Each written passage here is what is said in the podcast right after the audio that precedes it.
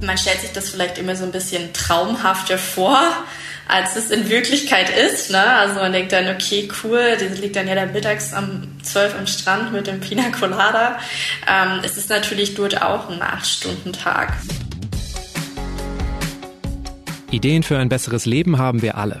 Aber wie setzen wir sie im Alltag um? In diesem Podcast treffen wir jede Woche Menschen, die uns verraten, wie es klappen kann.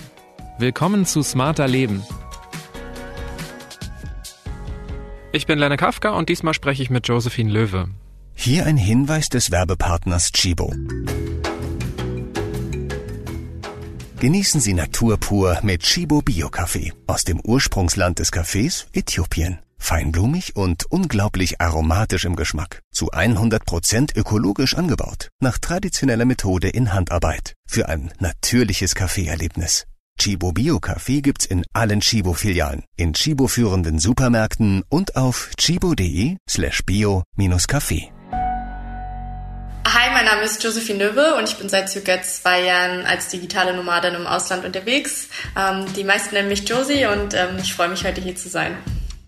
Bei mir hat es ein bisschen gedauert, aber mittlerweile mag ich mein Homeoffice eigentlich ganz gern. Und letztlich ist ja auch klar, dass die alte Bürokultur nicht mehr so wirklich zeitgemäß ist. Ganze Firmen lassen sich aus dem Schlafzimmer leiten oder wie bei mir zu Hause einfach Podcast-Folgen produzieren. Aber wenn es mal wieder laut knallt, weil mein Schreibtischstuhl von irgendwelchen Möbeln unsanft gebremst wird, dann frage ich mich manchmal schon, warum arbeite ich eigentlich ausgerechnet hier? Eingezwängt zwischen Bett, Heizung und Schrankwand und nicht wie Josie.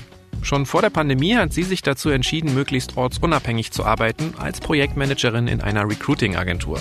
Sie wählt also geeignetes Personal für andere Firmen aus und weil Josie für diesen Job nicht viel mehr als einen Laptop braucht, arbeitet sie, wo es ihr gerade gefällt. Mal hier, mal dort, als digitale Nomadin eben. Für wen so ein Leben geeignet ist und worauf es dabei ankommt, erklärt sie in dieser Folge. Hallo Josie, wo erwische ich dich denn gerade? Hi Lenne, ähm, du erwischt mich heute gerade in Berlin, in Friedrichshain, in, in meinem Office. okay, ist ehrlich gesagt ein bisschen schade, weil ich in einem Artikel über dich gelesen habe, dass man ganz oft Palmen im Hintergrund sieht, wenn man mit dir Videocalls hat. Ich sehe jetzt gerade irgendwie so ein Fenster, weiße Wände.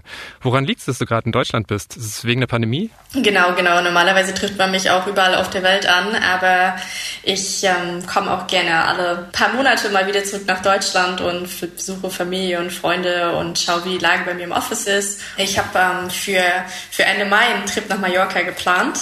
Ja, aktuell ist ja die Reiselage während der Corona-Pandemie hat sich etwas verbessert in Mallorca und genau, es ist ähm, nicht so weit weg, ähm, das Wetter wird besser und ich habe zusammen mit einem anderen digitalen Nomadenfreund einen kleinen Trip geplant. Wir haben zusammen meine Finca gemietet, bisschen remote im Land und planen da ein Treffen mit sechs, acht weiteren digitalen Nomaden und wollen da über ein paar Wochen zusammen co-worken.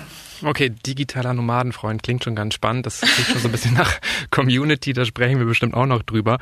Hält dich die Pandemie nicht ab? Hast du keine Bedenken? Mm, ja, natürlich habe ich auch Bedenken bezüglich des Reisens. Also ich achte schon darauf, jetzt zum Beispiel nicht zu häufig den Ort zu wechseln oder zu oft hin und her zu reisen, sondern mich schon mehrere Monate am Stück an einem Ort aufzuhalten. Ich schaue auch bei den Reiseländern, dass die Inzidenzzahl oder die Corona-Lage natürlich nicht zu kritisch ist, um mich unnötig in Gefahr zu begeben oder auch andere und suche danach meine Reiseziele aus.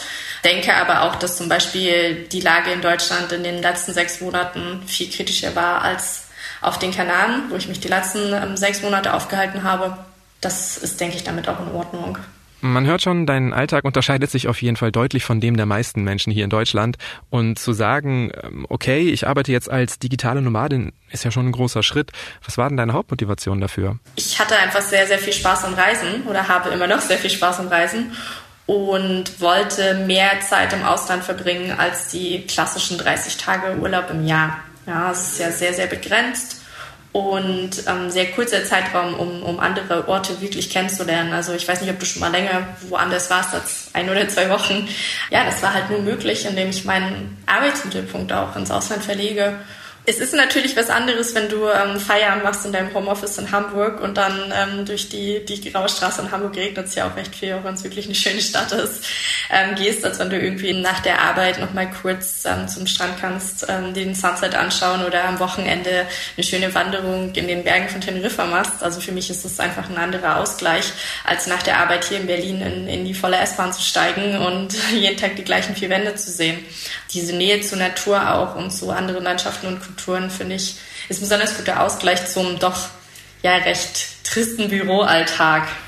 Mallorca, Kanaren, im Moment also viel Spanien. Du warst aber ja. auch schon in Indonesien, auf Bali, du hast in Portugal gearbeitet.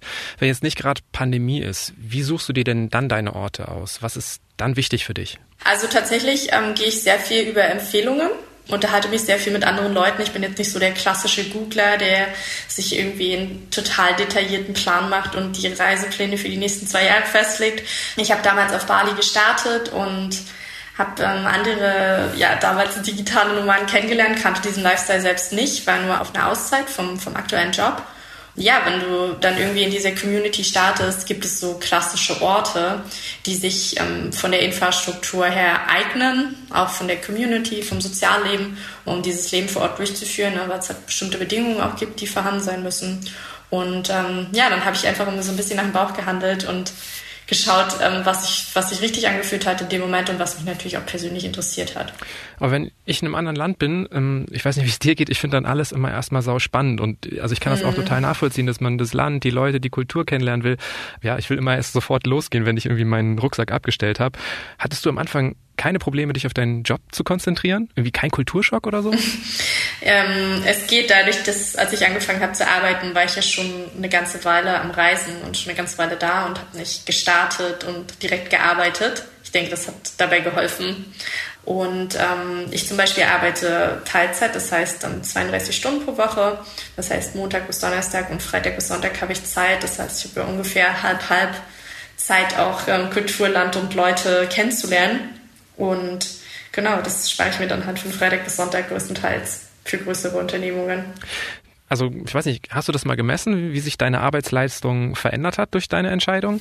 Hm, also in meinem derzeitigen Job arbeite ich ja von eigentlich nicht Tag eins. Also ich war den ersten Monat auch im Office für, für Onboarding, aber von Anfang an dann remote gearbeitet. Von daher gibt es nicht so wirklich einen Vergleich. Ähm, tatsächlich bin ich im Büro hier immer abgelenkter als im Ausland, denn ich, ähm, dass, dass viele Kollegen vor Ort sind und man kennt das ja selber, unterhält sich an der Kaffeemaschine und hier ist nochmal mehr Austausch und ich kann mich halt fokussierter auf meine Themen konzentrieren, wenn ich nicht immer in mein, meiner Arbeit oder in dem, was ich gerade mache, unterbrochen werde. Ähm, von daher können wir Produktivitäts- oder Umsatzzahlen, also mein Job ist ja auch teilweise vertriebslastig, schon ganz gut messen, wie das läuft und ich würde definitiv behaupten, dass ich im Ausland produktiver bin. Okay, und um überhaupt erstmal produktiv sein zu können, müssen ja bestimmte Dinge gewährleistet sein. Was für Bedingungen brauchst du? Vorne vorweg natürlich gutes Internet, gute stabile Internetverbindung, ähm, ruhiger Arbeitsplatz, um meinen Job einfach auch so ausführen zu können, wie ich ihn auch aus dem Büro ausführen würde. Dann aber auch ein Sozialleben. Ne? Man, man verbindet sich gerne mit anderen Leuten, man, man kommt an Orte, kennt noch niemanden. Das heißt, man schaut natürlich auch, dass man irgendwie in Sozialleben schnell reinkommt. Lebenserhaltungskosten ein Thema. Es gibt natürlich Städte, die sind super teuer. Wenn ich mir zum Beispiel, weiß ich nicht, LA oder Sydney aussuchen würde, ist es viel, viel teurer, als wenn ich meinen Winter auf Fuerteventura oder in Thailand verbringe. Aber wenn du jetzt sagst, so ähm, Internetverbindung, ruhiger Ort, das klingt auch so ein bisschen nach meinem Homeoffice in Hamburg. Mhm. Ist jetzt noch nicht so groß anders. Bei Bali denke ich jetzt aber auch zum Beispiel an die Zeitverschiebung. Ähm, wie hast du das gelöst und gibt es nicht auch noch mehr Probleme, als Internet und einen ruhigen Ort zu finden? Genau, wir haben das vorher besprochen. Ähm, bevor ich ins Ausland gestartet bin, haben wir einen Plan gemacht, wie diese Remote-Arbeit ablaufen soll. Ähm, wir haben da auch zum Beispiel eine Vereinbarung unterschrieben, Remote-Vereinbarung, was für Gegebenheiten geschaffen werden muss bezüglich Arbeitsschutz und anderen Themen. Eine Sache ist, dass ich zu den Kernarbeitszeiten erreichbar bin. Okay, dann bist halt du die, die die Arbeitszeiten anpassen muss. Genau. Um deinen Plan umzusetzen, hast du dir wirklich einen neuen Job gesucht, weil dir war es wichtig, dass du fest angestellt bist. Und trotzdem von überall auf der Welt arbeiten kannst. Es gibt jetzt ja in Deutschland noch immer kein Recht aufs Homeoffice und erst recht nicht aufs Homeoffice im Ausland. Du warst deswegen sehr offen von Anfang an in deinen Vorstellungsgesprächen. Würdest du auch anderen dazu raten, das schon bei der Jobwahl direkt anzusprechen? Definitiv muss sowas von Anfang an offen kommuniziert werden. Ähm, ich kriege auch häufig die Frage gestellt, ähm, zum Beispiel bei LinkedIn, was ich für Tipps habe. Ähm, es gibt auch aktuell Menschen, die schon in einem Arbeitsverhältnis sind und sagen, sie würden gerne diesen Schritt gehen. Was muss ich dann tun? Ja, und da kann ich einfach empfehlen, auch schrittweise Tests zu fahren, zum Beispiel zu sagen, hey, lass uns doch mal die Produktivität messen. In manchen Jobs geht es besser als in anderen. Dass man klein startet, erstmal eine Woche nach Mallorca und nicht gleich fünf Monate nach Bali.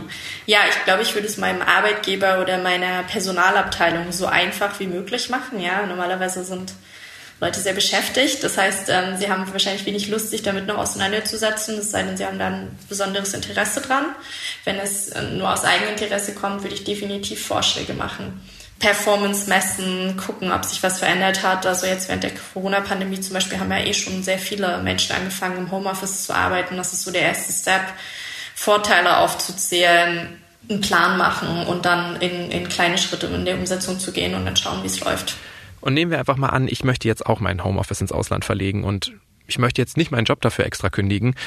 Wie könnte ich das angehen und mit welchen kritischen Fragen müsste ich vielleicht auch rechnen? Also erstmal musst du natürlich die Bedingungen deines Jobs prüfen. Also ist es möglich, den Job, den du aktuell machst, in dieser Form auch im Ausland durchzuführen. Ja, hast du alles, was du brauchst? Also du nimmst ja zum Beispiel Podcasts auf, brauchst du dein Studio für, brauchst du einen bestimmten Raum, brauchst du gewisses Equipment? Ist es möglich, das auch im Ausland aufrechtzuerhalten? Ja, also da gibt es wie gesagt Jobs, die eignen sich besser und Jobs, die eignen sich weniger.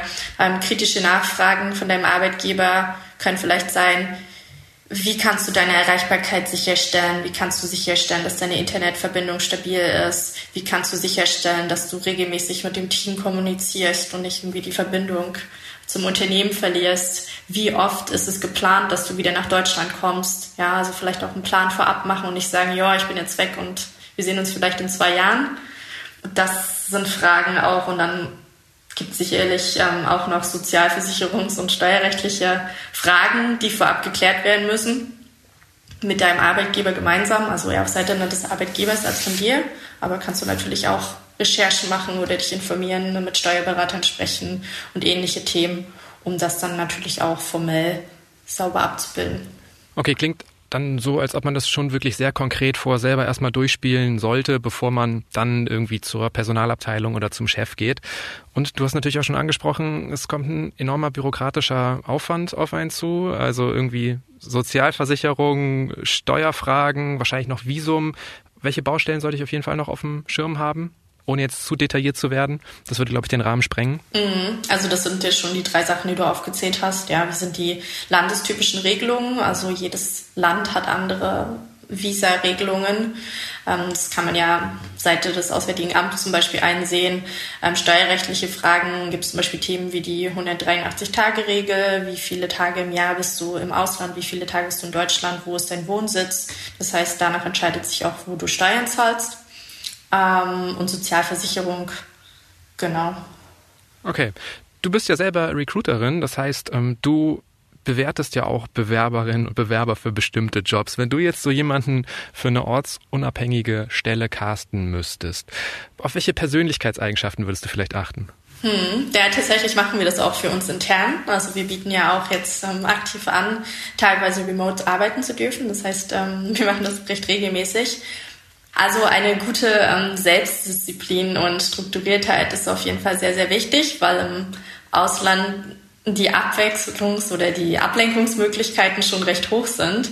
Ja, also wenn du einen super Strand vor der Tür hast oder schlechtes Wetter, ich weiß nicht, du kennst das selber manchmal so einen Regentag in Hamburg, da denkst du, ach, kann ich auch zu Hause bleiben. Wenn jeden Tag die Sonne scheint, dann, dann geht man natürlich schon mal gerne raus und unternimmt auch etwas. Das heißt, es ist wichtig, dass die Person sich selbst strukturieren kann den ganzen Tag und sich auch motivieren kann, ihren Job durchzuführen, ohne dass ich daneben sitze und schaue. Ne? Wie wichtig findest du, dass die Leute sich der eigenen Motivation bewusst sind, warum sie ins Ausland wollen? Gibt es vielleicht auch sowas wie falsche Hoffnung oder falsche Erwartungen, wo du dann sagen würdest, ah, das ist vielleicht dann eher nicht der richtige Kandidat, die richtige Kandidatin? Definitiv. Ähm, ich glaube, man stellt sich das vielleicht immer so ein bisschen traumhafter vor, als es in Wirklichkeit ist. Ne? Also man denkt dann, okay, cool, die liegt dann ja dann mittags um 12 am Strand mit dem Pina Colada. Ähm, es ist natürlich dort auch ein 8-Stunden-Tag. Ja, also wie du es auch im Büro hast und auch da bist du nicht jeden Tag draußen und machst irgendwie die coolsten Ausflüge ähm, und irgendwelche verrückten Sachen, sondern auch da gibt es einen Alltag im Ausland. Das ist spannend, dass du das erwähnst. Ich war auf deiner Instagram-Seite und danach war ich schon irgendwie so ein bisschen neidisch, ähm, bin ich ganz ehrlich. Irgendwie auf deinen Fotos guckst du auch über die Berge und hockst im Infinity Pool. Was war da noch? Ich glaube, du bist so mit Rollern an Palmen vorbeigefahren und mhm. sowas erlebe ich ja nur im Urlaub so. Und das sieht für mich dann so aus, als ob dein Feierabend immer so ist oder vielleicht auch deine Mittagspause. Andererseits muss es ja irgendwie was anderes sein, wenn man halt auch arbeitet und eben nicht den ganzen Tag am Strand abhängen kann. Worauf kommt es denn an, damit man auch im Alltag so ein bisschen Urlaubsflair bekommt, weil deswegen wolltest du das ja wahrscheinlich auch machen. Ja, also es ist natürlich auch eine, eine Frage der Tagesstrukturiertheit. Ja, so kannst du natürlich zum Beispiel eher aufstehen. Ähm, wenn du jetzt nicht gerade in Asien bist, dann ist es schwierig mit der Zeitverschiebung. Aber deinen Tag besser strukturiert, damit du am Ende des Tages oder am Anfang des Tages noch Zeit hast für, für private Ausflüge, so wie es in Deutschland im Prinzip auch ist. Ne? Also deinen Tag gut durchziehen. Ähm, oder auch am Wochenende Zeit nehmen für Themen. Ich meine, das Thema, was du im Ausland hast, hier in Deutschland hast du wahrscheinlich schon mehr familiäre Verpflichtungen auch rundherum. Und im Ausland bist du relativ abgekapselt von, von diesen Themen und, und bist sehr individuell unterwegs und kannst im Prinzip mehr Freiheiten, habe ich das Gefühl. Aber sicherlich auch ein Thema, wie man sein Leben gestaltet. Wenn du jetzt schon so familiäre Verpflichtungen ansprichst, wie ist es überhaupt für dich noch möglich, so enge Freundschaften zu pflegen oder auch engen Kontakt zu deiner Familie zu haben? Mm, ist schon möglich, ja, über natürlich virtuelle Möglichkeiten wie Zoom-Calls oder WhatsApp oder was man so nutzt. Für mich ist es, wie gesagt, wichtig, auch regelmäßig nach Deutschland zu kommen und auch den persönlichen Kontakt zu pflegen. Also es ist schon möglich, natürlich pflege ich jetzt in Deutschland nicht 20 enge Freunde, sondern wenige gute. Also der echte Kontakt bleibt halt einfach trotzdem wichtig. Wie oft wechselst du denn eigentlich deine Orte und wie entscheidest du dann, wann es wieder soweit ist? Mhm, gute Frage. Schon relativ häufig, würde ich sagen. Ungefähr alle drei Monate. Ähm, ich komme aber auch gerne an Orte wieder, an denen ich schon war und die ich schon kenne. Und also in Bali zum Beispiel war ich nicht ein Jahr am Stück, sondern immer mal wieder für ein paar Monate. Und so schafft man sich ja auch im Prinzip dann Netzwerk und, und, und gewisse gewisse Dinge, die man kennt. Aber so ja, alle drei bis sechs Monate im Schnitt, würde ich sagen. Ja, so manchmal ist durch Begegnungen, ja, dass man sich mit jemand anderes wie trifft und dann zusammen an den nächsten Ort geht oder es fühlt sich auch so an, wie das ist, reicht jetzt, habe ich genug gesehen von dem Ort, es wäre jetzt mal wieder schön, was anderes zu machen. Ein bisschen danach auch. Musst du das dann eigentlich jedes Mal wieder mit deinem Arbeitgeber besprechen und gemeinsam entscheiden, ob das ein Ort ist, der okay ist? Ja, wir besprechen das schon, ja. Also wenn ich zwischendurch ähm, in mein Büro komme, dann kündige ich an, wann ich geplant habe, wieder, wieder zu gehen und für wie lange circa. Das ändert sich dann manchmal auch. Ja, also zum Beispiel durch Corona war es jetzt schlechter planbar. Zum Beispiel letztes Jahr Weihnachten wollte ich nach Hause kommen und habe dann ähm, entschieden, dass es zu riskant wäre und deswegen lieber erstmal länger an einem Ort bleibe, bis sich die Lage wieder etwas entspannt. Aber grundsätzlich besprechen wir das schon, ja. Aber wenn du jetzt sagst, so alle drei Monate und du musst es immer wieder absprechen, das klingt ja so, als ob du im Grunde in einer dauerhaften Planung bist. Wie viel Vorlauf brauchst du für so einen Wechsel?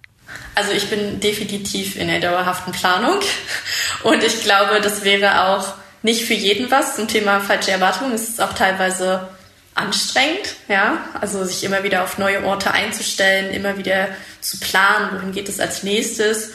Ja, nicht so richtig an einem Ort mal anzukommen, ne? sondern immer so ein bisschen auf dem Sprung zu sein. Ich plane nicht immer von vornherein, dass ich definitiv in drei Monaten wieder weg bin. Ne? Manchmal gibt es sich auch so, aber es ist definitiv eine dauerhafte Planung und Abwägen und Suchen und Umziehen und ja, bin damit ganz gut beschäftigt auf jeden Fall. Wenn ich mir jetzt vorstelle, dass ich jetzt auf einmal überall arbeiten kann, wo ich will. So, das erschlägt mich fast. So, dann kann ich ja echt so die, den Globus drehen und einfach so mit dem Finger anhalten und kann rein theoretisch überall arbeiten. Richtig. Wie finde ich denn überhaupt heraus, welches Land zu mir passt? Also sollte man das einfach austesten oder ist das auch wieder Planung? Hm, ich denke, das ist Planung, informieren, ja, mit ähm, sich zum Beispiel in Foren informieren. Bei Facebook gibt es zum Beispiel für, für viele Orte Gruppen, in denen schon digitale Nomaden sind, die dort schon vor Ort sind. Da kann man immer sehr viel Informationen bekommen und auch ein Gefühl für, für den Platz. Ähm, es gibt eine Website, die vergleicht unterschiedliche Länder auf Eigenschaften für digitale Nomaden, also wie es dort die, die Punkte, die ich vorhin auch schon genannt habe, Infrastruktur, Kosten und so weiter. Mm, und da gibt es gute Quellen auf jeden Fall im Internet, in denen man mich informieren kann. Aber im Endeffekt klar hinfahren und austesten. Hier ein Hinweis zum heutigen Werbepartner. Das ist Otto. Otto hat gerade eine Kampagne für mehr Nachhaltigkeit gestartet unter dem Motto Veränderung beginnt bei uns. Es ist nämlich nicht egal, wie wir leben, wie wir unser Zuhause gestalten und aus welchem Holz unsere Möbel sind. Deshalb gibt's bei Otto zum Beispiel über 100.000 Gartenmöbel aus nachhaltigem Holzanbau. Veränderung beginnt bei uns. Mehr Infos findet ihr in den Show Notes und bei Otto. Also es wirkt so ein bisschen auf mich so, als ob schon ein wesentlicher Bestandteil auch ist dieser permanente Austausch mit anderen Leuten in ähnlicher Situation, Kontakt zur Community aufzubauen. Ja, richtig, es ist ein großes Netzwerk mittlerweile, was sich über die ganze Welt zieht und was natürlich auch dafür sorgt, dass du Inspiration bekommst oder oder einen Zufluchtspunkt, wenn du an einem neuen Ort bist und noch niemanden kennst, ist es natürlich immer angenehm, wenn da zumindest eine Person ist, die du vorher schon mal gesehen hast. Ähm, mhm. Wie muss ich mir denn diese Community vorstellen? So das Klischee ist ja ein bisschen, dass es vor allem junge, ungebundene, vielleicht auch Besserverdiener sind, ähm, die so einen Lebensstil anstreben. Wie ist da deine Erfahrung? Jung und ungebunden würde ich zustimmen. Ähm, das ganze Thema zu organisieren mit Kind und Kegel ist sicherlich noch mal viel komplexer. Ähm, aber auch viele Paare, ja, also ungebunden nicht unbedingt in dem Zusammenhang. Ähm, Besserverdiener würde ich gar nicht unbedingt sagen. Also sehr gemixt. Es gibt auch Reisende, die gerade versuchen, sich etwas aufzubauen oder die gerade dabei sind, ein Business zu bilden. Zum Beispiel in Bali gab es da besonders viele Startup-Gründer auch in dem Zusammenhang, die jetzt nicht unbedingt das große Geld verdient haben zu dem Zeitpunkt. Also ungebunden heißt nicht unbedingt alleinstehen, sondern in kleinen Teams, also vielleicht Freunde oder äh, Beziehungen, so genau. zwei Leute. Kinder eher weniger. Mhm. Was heißt jung? Also sind dann da nur Menschen unter 50 oder unter 40 oder unter 30? Jung ist ja sehr relativ. Ja, jung ist sehr, sehr relativ. Ich würde sagen, im Schnitt zwischen 25 und 45. Schon auch schon, also jetzt nicht nur unter 30-Jährige, ja, sondern auch schon auch gestandene Persönlichkeiten jetzt. Das Feld hat sich auch noch mal ein bisschen verändert durch die Corona-Pandemie, weil es sehr viele ich nenne es mal neue digitale Nomaden gibt, die das Ganze so erst umsetzen können, seit, seitdem sie flexibel geworden sind, weil die Offices geschlossen haben oder weil die Arbeitgeber sich für das Thema geöffnet haben. Da hat sich das Feld schon nochmal deutlich diverser gestaltet. Du hast eingangs gesagt, dass es dir auch ein bisschen darum geht, die Länder kennenzulernen, die Kulturen kennenzulernen. Das klingt für mich jetzt aber schon so ein bisschen, als ob digitale Nomadinnen und Nomaden eigentlich größtenteils in so einer Art Blase leben, oder nicht? Hm, warum, warum nennst du das Blase? Weil ich das Gefühl habe, dass Informationen hauptsächlich untereinander ausgetauscht werden und weniger so mit Einheimischen. Also es klingt jetzt in deiner Erzählung so ein bisschen so, dass ihr alle sehr an die ähnlichen Orte fahrt, euch von ähnlichen Leuten inspirieren lassen. Also es erinnert mich so ein bisschen an meine Backpacking-Zeit. So, da hatte ich irgendwann manchmal auch so das Gefühl, das sind schon manchmal auch so Orte, an denen man dann ist, die so ein bisschen Parallelwelten sind. Ja, stimme ich teilweise zu. Also es kommt ein bisschen auf den Ort an. Es gibt Orte, die sind mehr blasig und mehr Parallelwelt und es gibt Orte, an denen man einfacher mit Lokalen verknüpft. Also ja, habe ich bisher noch nicht so eingebracht. Es ist vielleicht auch so ein bisschen so zu vergleichen, wie wenn ich in Berlin bin. Also wenn ich zum Beispiel in Berlin bin, dann, dann verbringe ich auch die meiste Zeit mit meinen Freunden, die ich schon kenne, aus Deutschland, Berlin und con connecte weniger mit Reisenden. Ne? Also das sind so ein bisschen die Reisenden und die Locals sind schon zwei Gruppen, die sich teilweise an Orten vermischen teilweise aber auch nicht. Ja, da muss man schon sehr aktiv schauen, weil natürlich jemand, der vor Ort ist, hat ja schon sein Netzwerk und ist schon sehr verknüpft und ist beschäftigt mit verschiedenen Dingen und sucht jetzt auch nicht vielleicht unbedingt danach, sich so, so stark auszutauschen. Aber es passiert natürlich schon auch. Aber da du nachgefragt hast, habe ich das Gefühl, du scheinst es ja durchaus anders zu empfinden. In welchen Momenten hast du denn das Gefühl, dass du wirklich auch Kultur und Land durch deinen Lebensstil kennenlernst? Mhm. Also ich habe zum Beispiel in Bali auch am Anfang ähm, verschiedene ähm, freiwilligen Arbeits- und Volunteering-Geschichten gemacht und habe auch mit mit Balinesen zusammengearbeitet und da auch echt kleine Freundschaften gebildet und ähm, dadurch auch durch natürlich Unterhaltungen und, und Erzählungen, aber auch vor Ort live viel, viel erfahren über die Kultur vor Ort. Sicherlich ist es nochmal was anderes, wenn man Jahre dort lebt und auch ein großer kultureller Unterschied. Aber ich habe schon das Gefühl, dass, ähm, dass zum Beispiel das Volk auch sehr, sehr offen ist und sehr aufgeschlossen, sich, sich mit Reisenden auszutauschen. Zumindest hier in Deutschland scheinen sich einige Menschen über deine Lebensweise als digitale Nomadin aufzuregen. Eine Kollegin von mir hat schon mal auf spiegel.de über dich berichtet und unter dem Artikel gibt es einen Haufen kritischer Kommentare.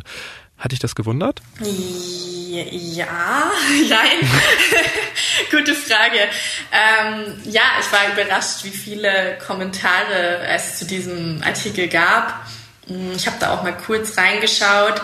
Ähm, es war natürlich auch eine, eine schwierige Zeit, glaube ich, ja, während der Corona-Pandemie monatelang Lockdown in Deutschland, ähm, wenig Vitamin D, wenig Sonne, schlechtes Wetter und dann ist da jemand irgendwie auf, auf einem Berg und reist durch die Weltgeschichte, kommt ja erstmal so rüber. Man kennt ja immer nur sehr wenige Details in einem groben Kontext, sodass man, glaube ich, die genaue Situation gar nicht gut einschätzen kann. Ich kann mir schon vorstellen, dass das ähm, teilweise für negative Gefühle auch sorgt, wenn man selber die Möglichkeit nicht hat. Kann ich schon auch verstehen. Ich würde dir recht geben, ein paar der Kommentare, die sind vielleicht auf schlechte Laune oder auf andere Probleme zurückzuführen. Da gab es auch teilweise absurde Vorwürfe.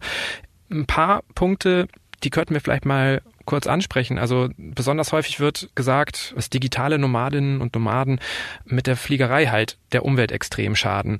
Das ist ja durchaus ein Problem, wenn du sagst, alle drei Monate wechselst du den Ort. Wie gehst du denn damit um?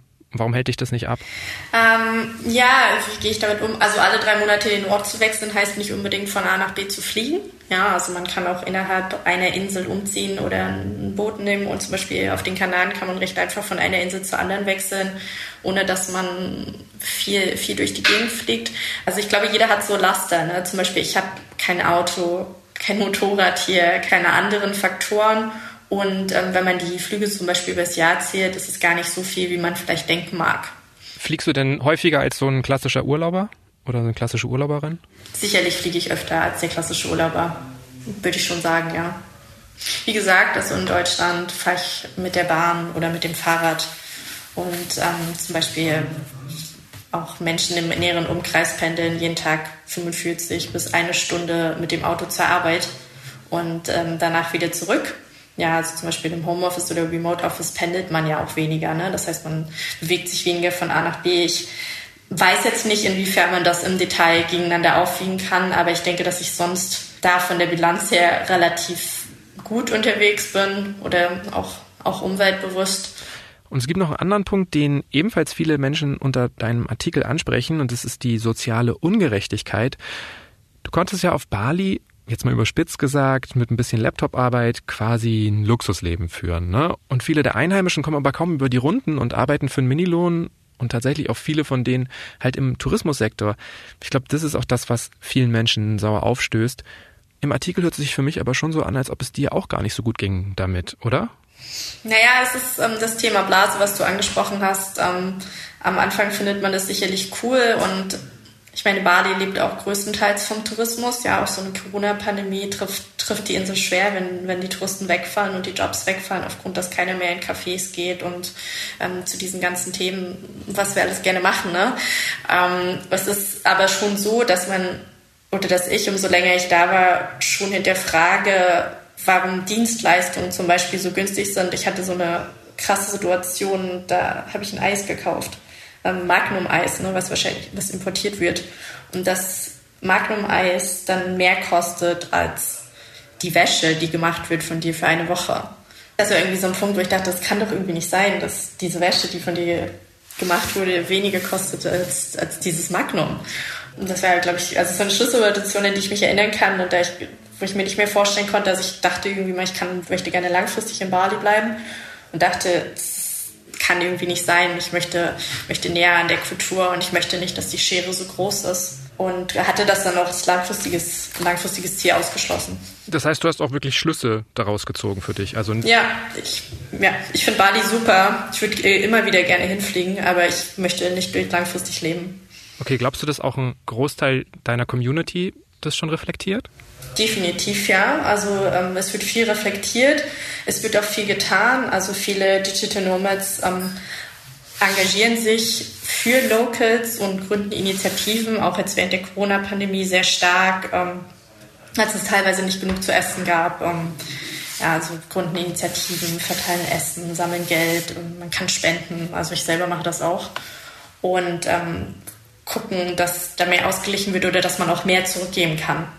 Eine ganz konkrete Frage noch, die in den Kommentaren auftauchte, war, für wie viel Prozent der arbeitenden Bevölkerung ist so eine Lebensweise möglich? Was denkst du denn? Also auf Deutschland bezogen natürlich, ne? Bin ich ehrlich gesagt überfragt, ähm, habe ich jetzt keine konkrete, konkrete Zahl. Also es sind auf jeden Fall mehr, als man dachte, weil wir jetzt aktuell sehen, dass sehr viele im Homeoffice arbeiten können, was im Prinzip nichts anderes ist als ein Remote Office. Und sehr, sehr viele Unternehmen es plötzlich möglich machen, obwohl es früher nicht möglich war und dass viel, viel mehr Menschen mehr Flexibilität gibt. Sicherlich sind ähm, produzierende Berufe oder pflegende Berufe sind davon ausgeschlossen. Muss man jetzt gucken, wie viel tatsächlich. Also definitiv, glaube ich, jeder, der im Büro arbeiten könnte, könnte auch remote arbeiten. Vor der Pandemie waren digitale Nomadinnen und Nomaden für mich irgendwie sowas wie ein Sinnbild für ein freies Leben. Steht das jetzt nicht eigentlich komplett im Widerspruch zur aktuellen Lage? Hat das überhaupt noch so einen Mehrwert für dich? Hm. Nee, es hat sich definitiv total verändert und es ist nicht mehr das gleiche wie vorher und der Lebensstil ist, ist weniger geworden und das Reisen ist weniger geworden allgemein und es ist einerseits irgendwie neu gehypt, aber es ist definitiv nicht mehr das Gleiche. Und ähm, hat auch für mich aktuell jetzt gerade in meinem Leben, ich bin jetzt selber auch gerade in Berlin, ähm, weniger Stellenwert oder ich muss erstmal schauen, wie es sich neu organisiert. Ja, es ist ja auch eine gewisse Umstellung, nicht von heute auf morgen passiert, als es noch vor einem oder anderthalb Jahren war, aber auch so, wie sich ja persönliche Situationen zum Beispiel auch ändern. Andererseits ändert sich ja auch in diesem Bereich relativ viel gerade, weil die normalen Urlauber ja in vielen bekannten Touri-Hochburgen wegbleiben, werden Remote Worker wirklich als Zielgruppe erkannt. Gran Canaria oder Madeira zum Beispiel, die werben ganz gezielt um Remote Worker und dabei entstehen auch so Siedlungen oder Häuser oder Camps für digitale Nomaden. Wie stehst du dazu? Bilden sich dann nicht noch stärker so Parallelgesellschaften? Hm, ja, ich habe davon gehört, von dieser digitalen Nomadensiedlung in Madeira. Ähm, Finde ich ein sehr spannendes Projekt, habe ich mir auch mal kurz angeschaut. Also daraus bilden sich aktuell auch viele Businesses neu, ja. Also viele sehen da auch Chancen für neue Unternehmen und für neue Businessideen. Ob sich daraus stärker eine Parallelwelt bildet, also weiß ich nicht. Das Thema ist, es ist halt auch für viel mehr viel mehr Leuten ist dieses Thema jetzt auch zugänglich oder diese Möglichkeit geschaffen, die es vorher nicht gab. Vorher war es ja sehr privilegiert und sehr besonders und sehr was Neues. Und jetzt ist es für viele möglich. Das heißt, vielen eröffnet sich diese Möglichkeit. Deswegen ist diese Parallelwelt dann wohl relativ groß geworden mittlerweile. Jetzt mal ganz blöd gefragt. Fühlst du dich irgendwie anerkannter als vor der Pandemie oder, ja, oder sagen vielleicht besser verstanden? Ja, ich fühle mich mehr verstanden, definitiv, weil früher gab es sehr viele ähm, Vorurteile gegenüber Homeoffice-Regelungen, ob, ob man denn dann da überhaupt arbeitet. Und jetzt kann eine breite Masse auch im Familien- und Freundeskreis das Thema nachvollziehen und, und, und fühlt sich verbunden, ja, definitiv. Ja. Also das Konzept des Mobile Office hat sich jetzt ja auch wirklich einfach in den meisten Firmen bewährt.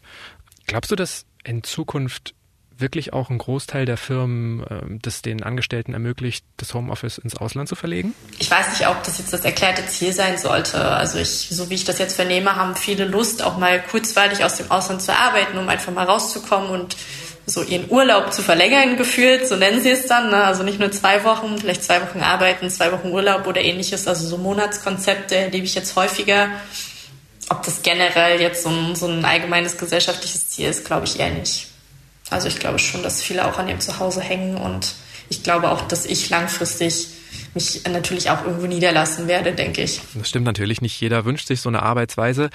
Aber manchmal reicht es ja schon, Möglichkeiten zu haben. Mhm. Also was glaubst du, warum es einfach besser sein könnte, wenn mehr Firmen das ihren Angestellten einfach als Option anbieten würden? Ich, ja, das, ich glaube, es gibt ein Gefühl von Freiheit, ein Gefühl von Vertrauen und Anerkennung. Es ist ja auch ein Benefit, ähm, was, man, was man schafft für seine Mitarbeiter. Um, und ja, es ist ja was Angenehmes, was Positives, was man mit einem angenehmen Gefühl verbindet. Ja, zum Beispiel im Warmen zu sein oder in der Nähe eines Strands oder Berge zu sein. Ich glaube, man darf das nicht so starr sehen, nur auf Ausland, sondern generell die Flexibilität von überall aus zu arbeiten, gibt die Möglichkeit, näher an Familie zu sein, die zum Beispiel weiter weg wohnt, mit der man mehr Zeit verbringen kann oder einem Partner, der vielleicht nicht in Deutschland wohnen kann. Und ähm, das ja, bringt auch mehr Fokus aufs Private und auf eine bessere Work-Life-Balance.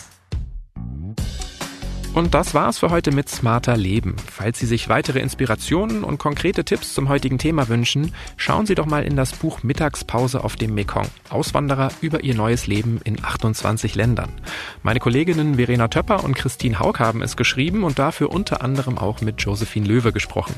Der Link zum Buch sowie zum LinkedIn-Profil von Josie stehen in den Shownotes dieser Episode. Die nächste Folge von Smarter Leben gibt's ab kommendem Samstag auf spiegel.de und überall, wo es Podcasts gibt. Zum Beispiel bei Apple Podcasts oder Spotify. Über Feedback oder Themenvorschläge freue ich mich jederzeit. Einfach eine Mail schreiben an smarterleben.spiegel.de.